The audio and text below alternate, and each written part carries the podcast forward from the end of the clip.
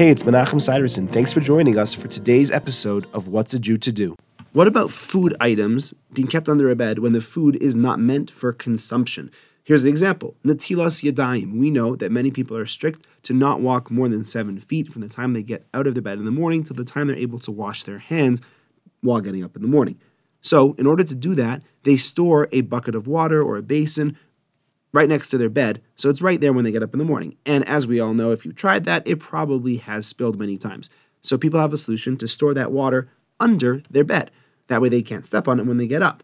Is that a problem? So many authorities say that it is. Even though you're not planning on drinking that water, that water is still water and it is being used actually to purify your hands. So preferably one should not place that water that you intend to use for Natilas Yadayim under a bed. If the water was placed there, it may be used according to some, and yet others say it actually should be discarded. So, although it might be the most convenient solution to avoid spills, many actually do not recommend it. A different solution might be to put it on a bedside table, or they have these new lids for Negelwasser cups that sometimes work, and many are lenient to actually just wash their hands in their bathroom, relying on a few factors that might change the halakha in our day and age and allow us to go to the bathroom to wash our hands, even if it's further than seven feet. Thanks for joining me. I look forward to seeing you tomorrow.